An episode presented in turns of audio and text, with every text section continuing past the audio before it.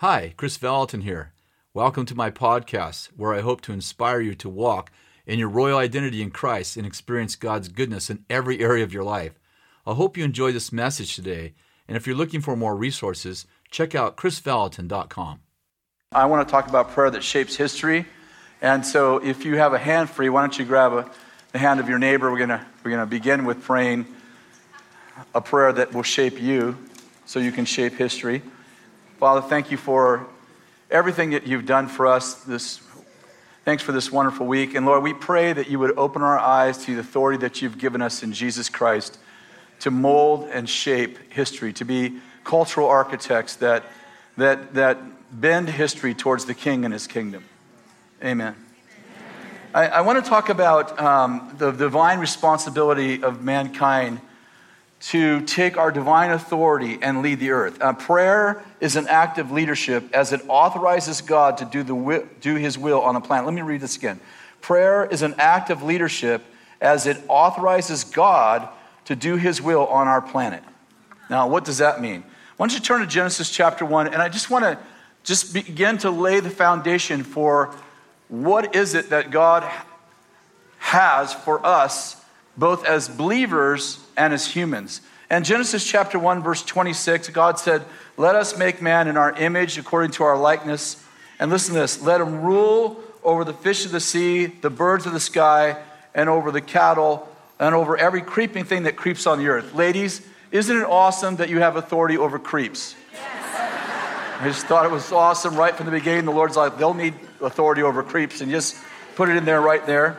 And God created man in his own image. In the image of God, he created him. Male and female, he created them. And God blessed them. And God said, Be fruitful and multiply, fill the earth and subdue it, and rule over the fish of the sea, over the birds of the sky, and over every living thing that moves on the earth. And I don't know how you rule fish, but my wife is doing a pretty good job of catching them. I bought her a boat about two months ago the, on her maiden voyage that caught 212 fish in four hours. Went out again two days later three days later and caught 152 fish. And I went out with her about uh, two weeks ago and I caught a zero. So I'm not doing too good on the authority over fish, uh, but, I, uh, but I love to eat them. My point is that God gave man authority over the earth. The psalmist wrote, The heavens, the highest heavens belong to the Lord but the earth is given to the sons of men. And in, in Genesis chapter 3, you'll remember the story of the serpent. And the serpent comes into the garden, and you remember that God planted two trees in the garden the tree of life, in which you would eat this tree and live forever, and the tree of knowledge of good and evil, in which if you ate that tree, God said, In the day you eat this tree, you shall die. So then, if you ate the tree of knowledge of good and evil in 24 hours, you would be dead. And the devil, he slithers his way into the garden and he convinces Eve and Adam to eat the apple. And so many times we tell this story that Adam and Eve disobeyed God. Yes, they disobeyed God, but the most powerful thing they did in a negative sense is they didn't just disobey God, they obeyed the devil. What did you get what I just said? In other words, what I'm getting at is that God gave Adam and Eve, he gave mankind authority over the earth. And mankind, Adam and Eve, gave their, their authority to the devil, so he became the God of this world. And then in Luke chapter 4, if you want to turn there, Jesus is uh, in a, a fast, a 40 day fast, and he's out in the wilderness. And in verse 5, it says this And the devil led him led him up and showed him all the kingdoms of the world in a moment. And the devil said to him, I will give you this dominion and its glory, for they have been handed over to me, and you can do, and I give them to whoever I wish. Let me read this last part again. For I, they've been handed over to me, and I give them to whoever I wish. Therefore, if you will worship me, it will be yours. Where did the devil get dominion and authority? Remember, it says, and they've been handed over to me. If you will worship me, I will give you all the dominion and all authority over all the kingdoms of the world if you'll just worship me, because they've been handed over to me, and I give them to whoever I wish. Who gave the devil authority? Adam. Are you following me? So the devil, so Adam had authority, mankind had authority. God intended mankind, God intended humans to be the leaders of the earth. And Adam took his authority, gave it to the devil. This is why God, who created everything, had to become a man. So the Son of God became the Son of Man, so that sons of men could become sons of God. So in Matthew 28, you'll remember this, verse 18, Jesus came, he's, he's, he's, he died on the cross, he rose from the dead. This is the third day ish, after the third day.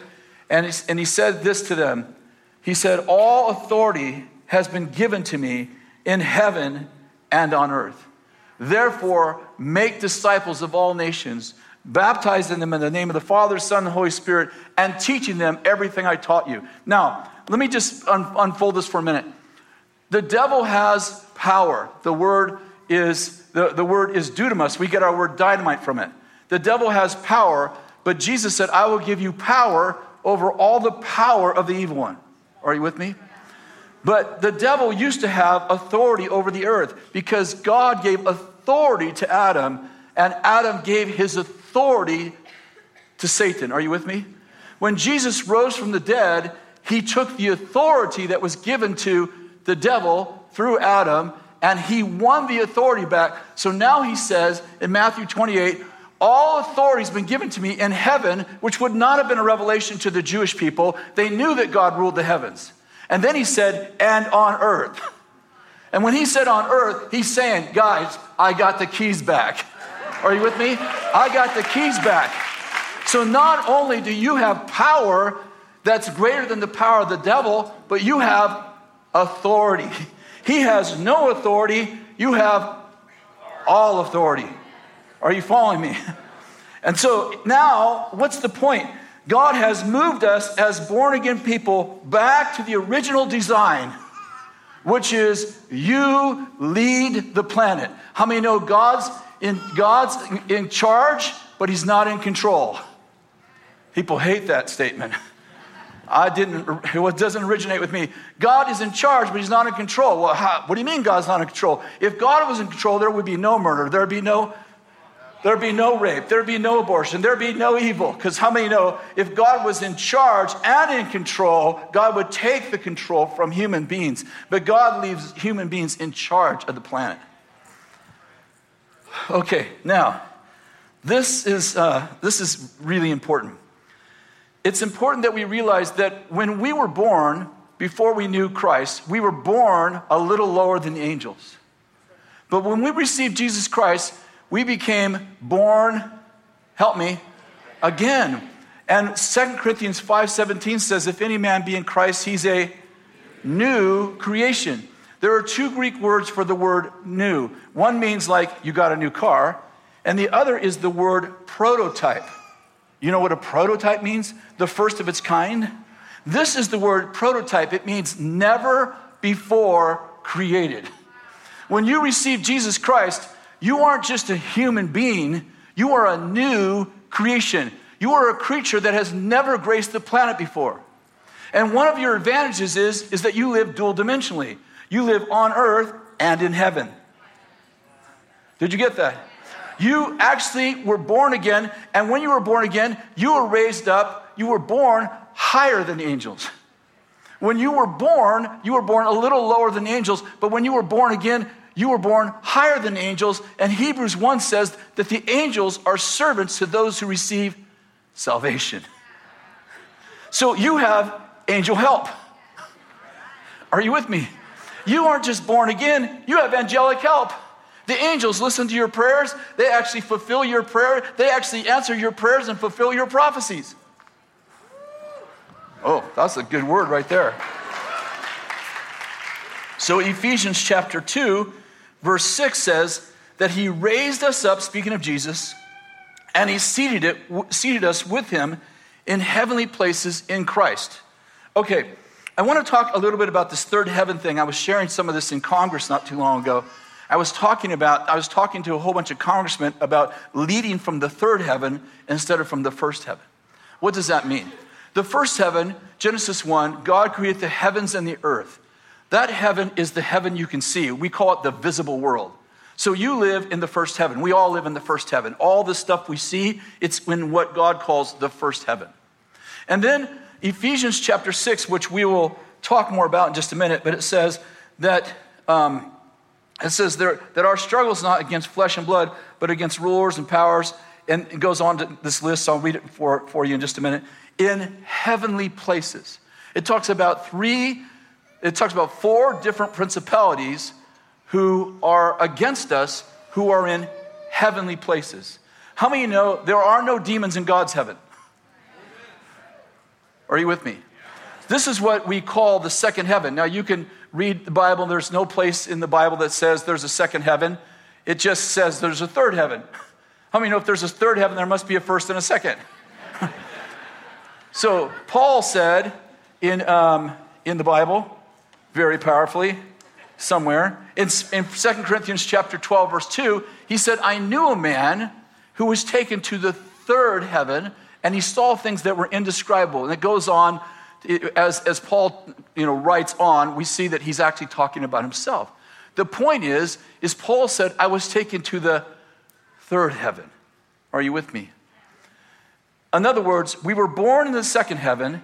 There's a war, I'm sorry, we were born in the first heaven.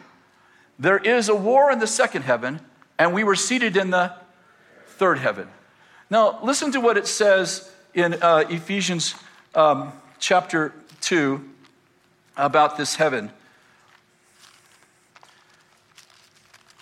It says that Christ was seated far above all rule and authority and every power and, and, and sorry, far above all rule, authority, and power and dominion, and every name that's named, not only in this age, but also in the one to come. Now listen to verse 22. And he put all things in subjection under his feet and gave him as the head over all things to the church, which is his body, the fullness of him who fills all in all. What's the point? He's using this metaphor and he's saying he's put us above every principality and power and every name that's ever been named. He's put them under your feet. How many know Satan is a name? And that name is under your feet. Satan lives in the second heaven. You live in the first heaven and the third heaven. Are you with me? See, the challenge is, is that living from the third heaven or living in heavenly places, as the Bible says, that we are seated in heavenly places with Christ. I think when that moves from a theology and a philosophy to a reality, it'll change your destiny. The challenge is, is that we have, we have third heaven authority that we often use in first heaven reality. We make humans our enemy. I want to tell you something. The, the, the devil hates Democrats. hates them. He hates Republicans. He hates independent people. He hates Russians. He hates Jewish people. He hates black people and white people. Just name a human, he hates them. He doesn't have any friends on earth. You're, you're not even getting this. I'm saying whenever we villainize a human, we actually play into second heaven scheme because he has no human friends. So we take our third heaven authority and we use it on first heaven people and wondering why we don't change the world. Good point, Kris. Thank you. Too late. Turn to Ephesians chapter 6, verse 10. I've taught this about uh, a month ago, but I think it's important to look at it again. Verse 10 Finally, be strong in the Lord and the strength of his might. Put on the full armor of God so that you may be able to stand firm against the schemes of the devil. For our struggle is not, everybody say, is not, is not, people, not against flesh and blood. If they have flesh and blood, it ain't your enemy. Just turn to your neighbor and say, I am not your enemy. Neither is your spouse. Okay, let's go on. For our struggle is not against flesh and blood, but it's against rulers. Everybody, look at your Bible right now if you have one. It's against rulers. Listen, you don't come to a battle without a sword. Bring your Bibles to church. Okay. For our struggle is not against flesh and blood, but against rulers. Some of your Bibles will say powers, some will say uh, principalities. But that word rulers, against powers, against world forces of this darkness, against spiritual forces of wickedness in heavenly places. In other words, the world changers, history makers are resisted by world forces of darkness. He's not talking about demons here, he's talking about principalities. Are you with me? Yes. The first principality that he talks about is rulers, or, or it might be the word principality in your book. In other words, for our struggle is not against flesh and blood, but against whatever that word is in your Bible. It's actually the Greek word origin. It's the Greek word origin. Okay, now let me explain something. In, in most of our cultures, we call people by names, like we like the name John, Mary, Henry, Jane, and the, the name doesn't, it's not usually meaningful. But in the spirit realm, God names the names of spirits by the effect they have on humankind. For example, do you remember when the deaf and dumb boy encountered Jesus and Jesus cast out the deaf and dumb spirit? Did you know it was called the deaf and dumb spirit? Why was it called deaf and dumb? Because that it was named the name of, of the effect that it had on humans. Are you with me? So when this when God calls this principality origin, he's talking about the effect that this prince has on humankind, or in this case, globally, because this is a prince over the world. It, it questions the origins. Now, this will sound like it's not going to make sense, but follow me for a minute. In Philippians 4:15, Paul wrote this: "You yourselves know, Philippians, that at my first at my first preaching of the gospel, I'll stop there. You yourselves know, Philippians, at, the fir- at my first preaching of the gospel. The two words first preaching are the one word, Greek word, origin. You're like, okay, I, I'm totally lost. Let me explain to you. Paul said, When I came to you, Philippians, I preached the origins of the gospel. I gave you the foundations of the kingdom so that you could see the kingdom through the, the actual origins, that God's first intention, his beginnings. Are you with me? What does the spirit of origin do? It redefines the origins of God. For example, were you really made in the image of God? Because Genesis 1 said, God said, Let us make man in our image, in our likeness. And by the way, seven times God said, Let us make the fish after their kind. Let us make the cattle after their kind. Let us make the birds after their kind. And seven times God says, After their kind, after their kind, after their kind. The next verse says, And God said, Let us make man in our image, after our kind. How many know you were not made after the ape kind? You were not made after the amoeba kind. You were made after the God kind. God made everything after its kind, and you were made after the God kind. That's why you're a son or daughter of God. Are you with me? But the enemies, the spirit of origin comes in and said, Were you really made in the image of God? Or were you an evolutionized amoeba? Or maybe you're a really smart ape. Are you with me? I'm saying that he creates, he creates new preachings, new teachings that question the origins of God so that you no longer feel like a daughter or a son of God. Now you're just a smarter animal than any other animal. And I'd propose that we used to kill animals and protect people. And when you change the origin, we kill people and we protect animals. It's kind of funny to me. yeah, it's sad, right? I mean, we, we it's funny to me, people, I mean, I, I know I, I love uh, science. I'm definitely no scientist, but I, have loved science. I've read a lot of science books. Um, God's in, uh, Romans 1 says God's invisible. Uh, God's, God can be seen through creation. And so I study creation looking for God in creation.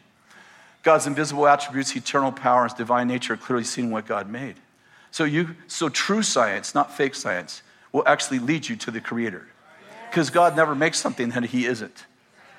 But I love this. It's like, yes, and I, you know, the, the Big Bang Theory is funny to me because they're like, and these molecules got together, and I know it's a lot bigger than this, and I do understand this part of this, their story. And, and, and, you know, and there was this big bang, and poof, this bang, and I'm like, wait a second, where'd you get the molecules? See, the challenge is even if you believe in evolution, you have to borrow some God stuff to get there. and then, and then they make sense of things by going, well, it took a billion years. Others over billions of years. It's like two Volkswagens ran into each other and a Corvette drove out. And you're like, that's ridiculous. Oh, brother, it took a billion years. Ah. Oh, forgot. I forgot about that. And somehow, if you just increase the amount of times they bang, it just all makes sense. Surely, if they bang for a billion years,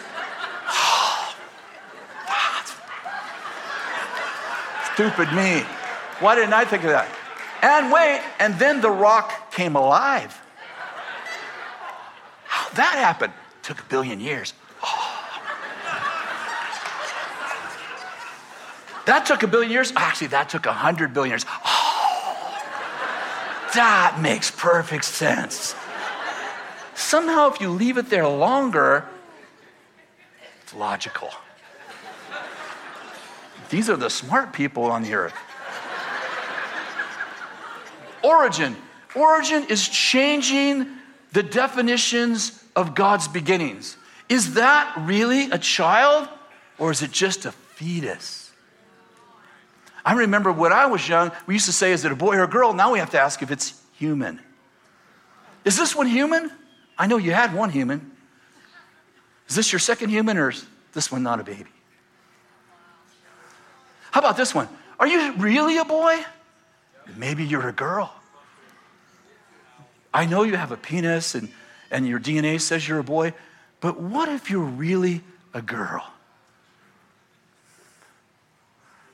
Are you supposed to really marry the opposite sex? Oh, but what if you're not?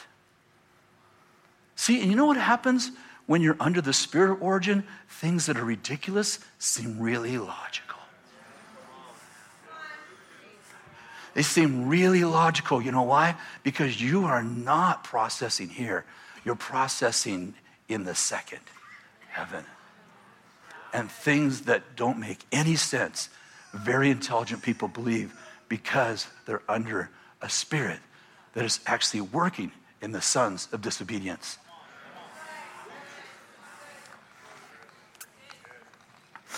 But where do you sit? You sit in the third heaven. See, as long as you stay in the third heaven, you're going to be cultural architects who mold history because you have authority and power. But how many know when you get in the second heaven and you're fighting other people, or you stay in the first heaven and accuse other people, how many know you're not shaping anything?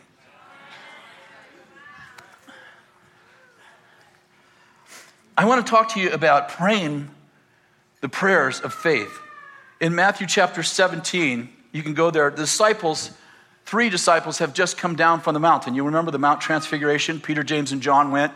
If Ringo would have went, they would have had a band, but there was no music playing.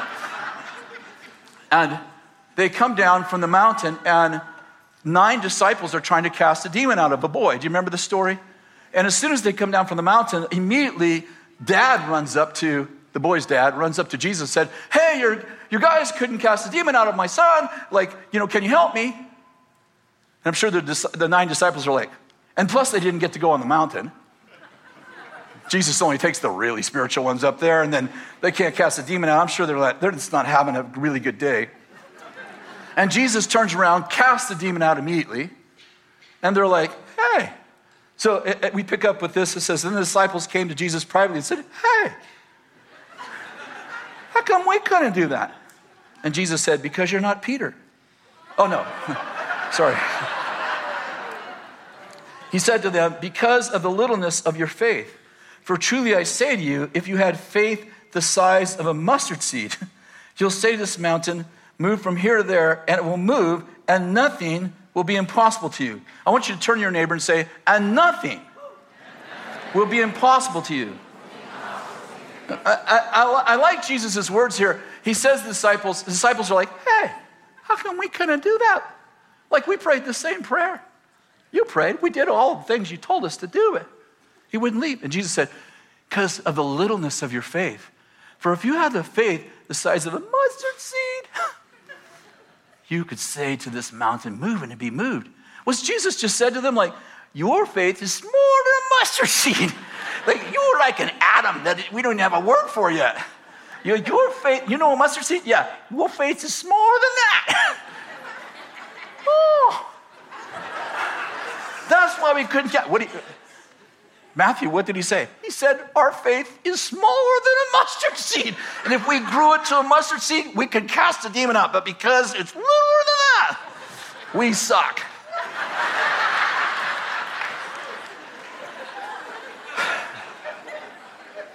actually, actually, that's not what he said. The word smaller, or that, that word, the size of mustard seed, your faith, because of the littleness of your faith, that word littleness does not refer to the size, but how long you keep it in the fight. It's actually the word briefly. He wasn't saying, your faith was even smaller than a mustard seed. He said, You didn't keep your mustard seed in the fight long enough. That's why you couldn't cast it out. Are you with me? Jesus tells the story in Luke 18. You'll probably remember it. And it starts like this Now he was telling them, Jesus, telling the disciples, a parable to show them that all times they ought to pray and not lose heart. And he says, In a certain city, there was a judge who did not fear God, did not respect man. And there was a widow in that city, and she kept coming to him, saying, Give me legal protection for my opponent. For a while he was unwilling, but afterwards he said to her, Even though I do not fear God nor respect man, yet because this widow bothers me, I will give her legal protection. Otherwise, she will continually coming to me and she's going to wear me out. And the Lord said, Hear what the unrighteous judge did. Now, will not God bring about justice for his elect who cry day and night, and we will not delay over them? I tell you that he will bring about justice for them quickly. However, when the Son of Man comes, will we find faith on the earth? I love the story.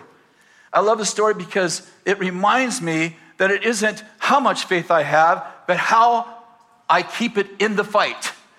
And he tells the story about a woman who comes to an unrighteous judge and she's like, Give me protection. Give me protection. Hey, give me protection. Hey, give me protection. Hey, give me protection. Hey, give me protection. Hey, give me protection. Are you annoyed yet? He was. And the judge goes, Not because I respect God or man, and I don't even like this widow but she's going to wear me out if I don't give her what she wants. And God goes, That's how prayer works. I don't know if you got what he just said. He just he told the parable to teach them that they ought to pray and not lose heart. And then he goes, "Hey, you want to know how to never have an unanswered prayer? Yeah, don't stop praying." And then he and then he asked this question, after he gives the, after he gives them that parable, he said, "But when the Son of Man comes, will we find faith on the earth?" Relating directly to not how much, but the perseverance of the perseverance of prayer. Will I find faith on the earth is directly related to will you keep praying? We call it push. It means pray until something happens. Pray until how long do I pray? Until something happens. I've been prayed for, brother. You, people write me all the time. God bless them. I know how it feels. So do you. And they're like, I, I went to Bethel. I got prayed for five times and I'm still sick. What should I do? Get prayed for again. I got prayed for five times. Yeah, you're not healed, right? Yeah, get prayed for again. What will that do? It'll pray for you again. Have you ever heard of a miracle that happened instantly, I hear about them all the time. And I realize it takes God a long time to act suddenly. that person's like, guy came up, he, I, he prayed for me, and, and, and, and listen, look at my knee. It was like God formed a new knee. How did that happen? He's like, I don't know, he prayed for me, and instantly I got well. What he didn't tell you is it's been going up there for six years. How many of you have heard miracles like that? You're like, that's amazing. And you think, I'm going to go up there, I'm going to get prayed for, and I'm going to get well. And God bless you. I hope you do. But if you don't, go get prayed for again. How many times? Till you get well. You know, do you, would you agree with this? I love the millennials. I really do love them. And, and Generation Z, or I don't even know what comes after that. Hopefully, Maybe they named them Z because they don't think there's going to be another one, but I think we start all over with A again, what we call them. The next generation, A's, you guys are a bunch of A's. Whatever. As opposed to A through Z. Oh, anyway, gosh, that didn't come out the way I meant. Anyway, I love the millennials. Like they're the most creative generation in history of the world. There's been more change in the last 50 years than in the last 5,000 years combined. But the one thing that happens when you create so many things is that you begin to think that everything's supposed to happen instantly. We have instant gratification. We got instant food. We got instant oatmeal. We got instant everything. I eat instant bacon. You buy it from Costco. I put it in the microwave. 30 seconds. I got bacon.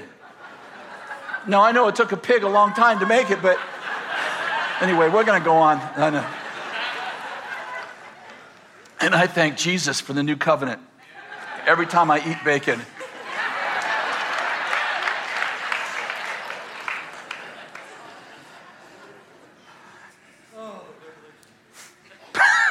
Thank you, sir. I feel the same. Mark 11 23. I, I want to talk a little bit about prayer through proclamation. Mark 20, 11 23. Truly I say to you, whoever says to this mountain, Be taken up and cast into the sea, and does not doubt in his heart, but believes that what he says is going to happen, it will be granted to him. Next verse. Therefore I say to you, all things which you pray and ask, believe that you have past tense, receive them, and they shall be granted to you. Do you know what complaining is? Complaining is to the devil what worship is to God. When we pray, it's encumbered to, uh, on us, it's encumbered on us as believers. What are you? I'm a believer.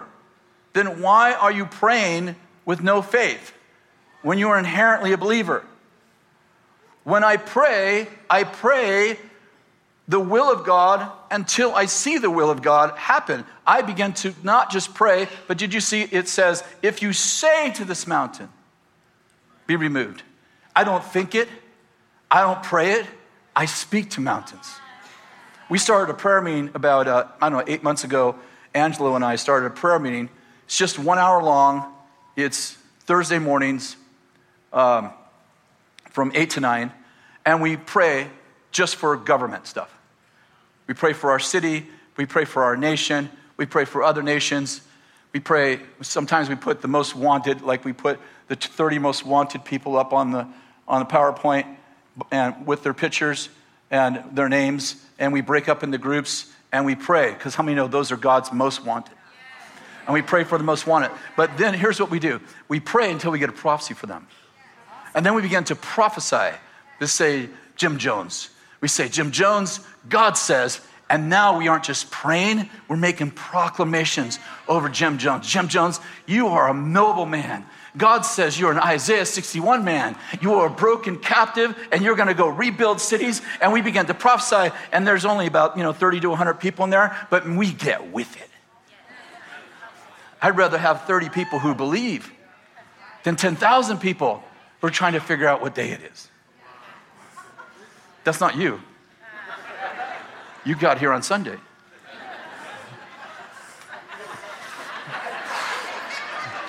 Good save, Kris. Jesus is in the, sorry, that was a joke.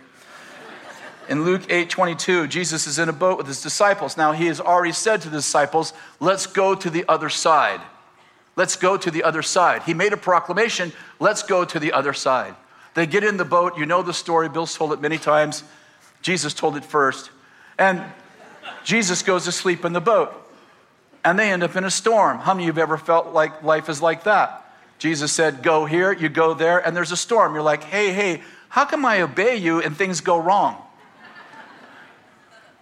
And Jesus is sleeping in the boat. And this is Bill's quote You know, you can only have authority over the storm you can sleep in. So they wake Jesus up and they're like, Do you not care we're perishing? Jesus wakes up. You know the story. He rebukes the storm. And then he looks at the guys and he says this to them Where is your faith? Where, where's your faith?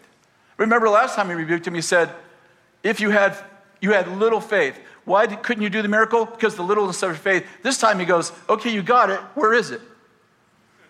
And the point is, is that their faith was in him doing it. And his point is, I told you we're going to the other side. Why didn't you use your faith to stop the storm? Why'd you wake me? And what I'm getting at is in prayer, often we're asking God to do things that in the third heaven we have authority to do.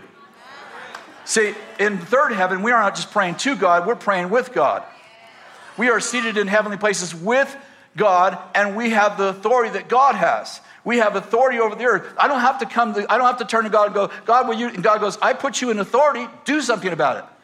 Can you imagine if I said to Bill, Bill, you know, I have this problem with my, my, my, my school ministry, and I, I, I just need you to do something about it? He'd be like, I put you in charge of that. Why are you asking me about that? And what I'm getting at is oftentimes we don't know we're in charge. Okay. Have you ever walked through your city and you see something going wrong? Whatever. Maybe it's homelessness. Maybe it's whatever. And, and, and you're walking through your city and you see this problem and you go, why doesn't someone do something about that?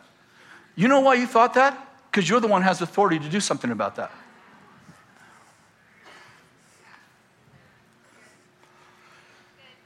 Thank you.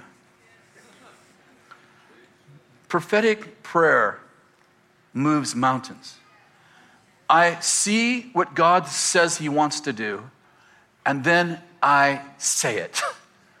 I become the proclaimer, the declarer. I say, Mountain, you must move. I look around at California and I see where we're going in the area of morality, and I, and I can stay down here in my you know, first heaven and, oh, oh no, look at all the immoral people they're taking over the earth. Oh my God, things are terrible. God, what are you going to do about this? He says, I already did. I put you in heavenly places. This isn't my problem. This is your problem. God, when are you going to do something about the immoral people taking over California? I did something. I moved you to California.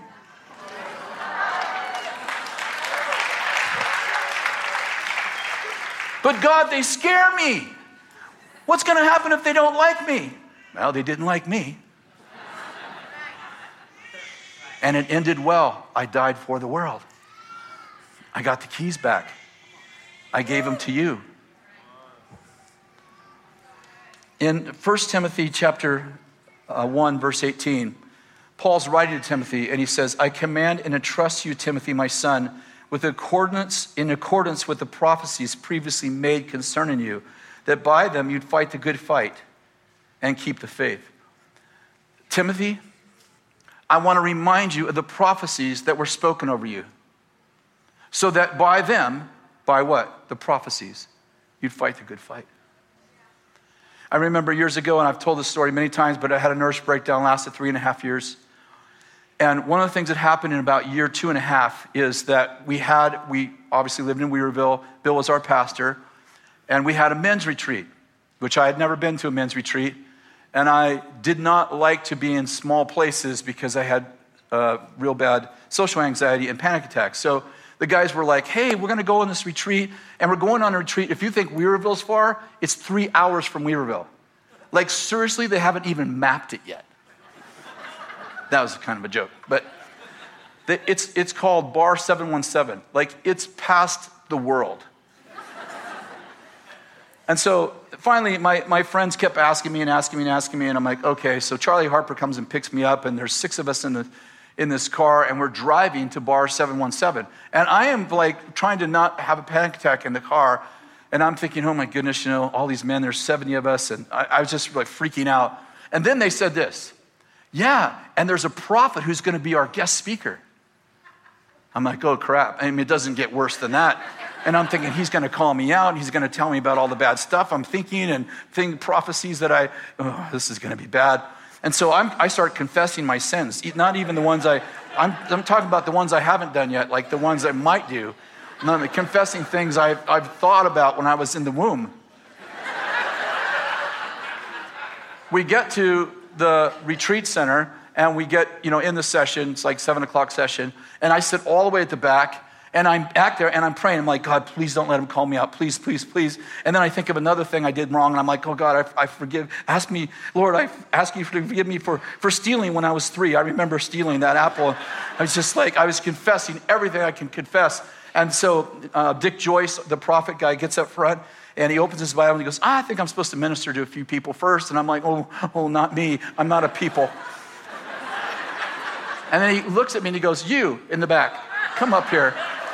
And he calls me and Charlie Harper and one other guy. I think he prophesied over Charlie first. And I'm sitting there and I am soaked to my underwear. I am out of my mind in anxiety. And then he looks, I finishes with Charlie and he looks at me and he goes, You have been through a terrible storm. You have been through a terrible storm, but you are a man of God, and you are a pillar in the house of God. And you and your wife shall be pillars in the house of God, and you shall teach my people the ways of the kingdom and you will travel the world teaching my people the ways of the kingdom, and you will take your family with you, and you will bring your children with you, and your children. And then he said this to me You will not outgrow your children. Your children will go with you. Your chil- you, and he said five times to me, Your family will come first. Your children will grow with you. I will not let you grow beyond your children. Pour yourself into your wife and your children, for your family shall be pillars in the house of God.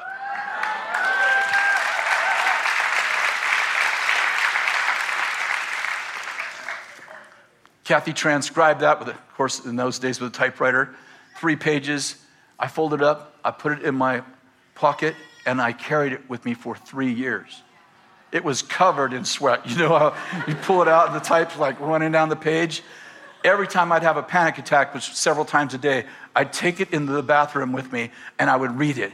You are not a wimp. You are not a bowl of jelly. You are a pillar in the house of God. You shall be a teacher in the house of God. Your family shall teach with you. They shall be pillars in the house of God. What was I doing? I was taking the prophetic word that was spoken over me and I was using it to fight the good fight. Are you with me? I was using it to fight the good fight. How many know God doesn't just do that in our personal lives, God does that in our corporate lives and over our cities and over nations. I don't have time to pull all the scriptures, but I, I have another 10 pages. But in the days of Daniel, who was taken captive by Nebuchadnezzar and Babylon. The Babylonians came into Jerusalem. They took, they, they beat the Israelites in battle. They tore down the beautiful Solomon temple and they carried all the people off as POWs in a foreign land. But you know what happened? They carried off Daniel. And you know what Daniel did? He prayed three times a day he opened his windows towards Jerusalem. He's in Babylon, but he opens his windows towards Jerusalem and he prays three times a day. You know what he's praying? Have you ever thought, what did Daniel pray three times a day?